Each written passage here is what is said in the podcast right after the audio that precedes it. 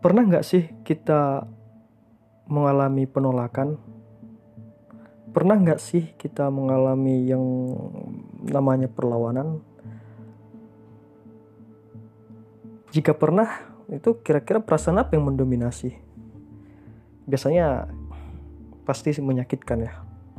Tentu itu di mana-mana yang namanya penolakan, perlawanan pastilah itu tidak menyenangkan sama sekali.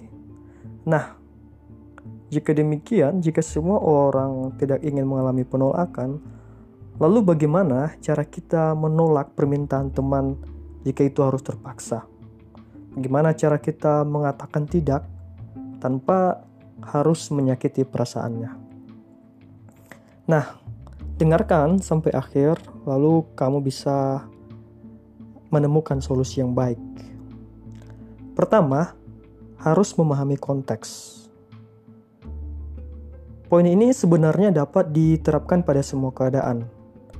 Memahami konteks berarti kita mengerti situasi yang dihadapi saat itu berbeda dari situasi yang lain dalam jenis waktu apa pun.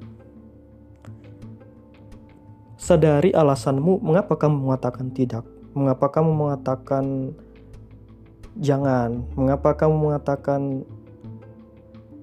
lebih tepatnya alasan-alasanmu mengatakan penolakan tersebut.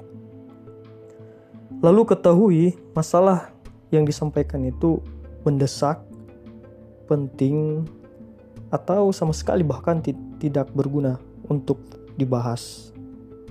Dengan memahami konteks, kita terbantu untuk mengambil sikap dan memilih kata yang baik.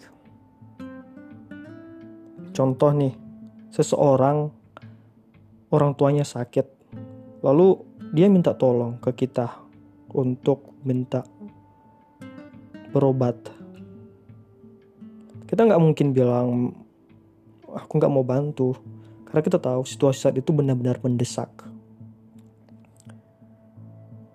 atau kita menolak permintaan saat memang saat itu kita kayaknya benar-benar hanya kita lah penyelamat yang mungkin tanpa kita dia nggak terbantu. Tapi akan berbeda jika seseorang mengajak kita jalan, lalu penolakan ialah uh, enggak ah, masih banyak waktu. Jadi kayak membiasakan diri dengan memahami konteks mendorong kita berani mengatakan tidak tanpa takut menimbulkan masalah. Berikutnya itu menumbuhkan sikap empati. Uh, ini ini sangat penting sebenarnya karena tidak setiap orang itu terbiasa yang namanya dengan penolakan. Uh, nah, dengan berempati kita mampu melihat situasi dari perspektif orang tersebut. Soalnya ini melibatkan emosi, melibatkan sudut pandang dan perilaku yang dialami seseorang. Ketika tahu sakitnya ditolak, maka kita tidak melakukannya pada orang lain tapi jika itu harus, maka kita mengutarakannya dengan baik bahwa kita mengerti apa yang sedang terjadi tetapi tidak punya daya untuk melakukannya. Selain membuat hubungan tetap terjaga, kita juga dianggap orang paling baik di dunia. Berikutnya, eh, menjaga optimisme. Well, perasaan yang muncul ketika mendengar kata tidak adalah kecewa Kecewa karena di sana terdapat harapan dan keinginan yang belum terpenuhi.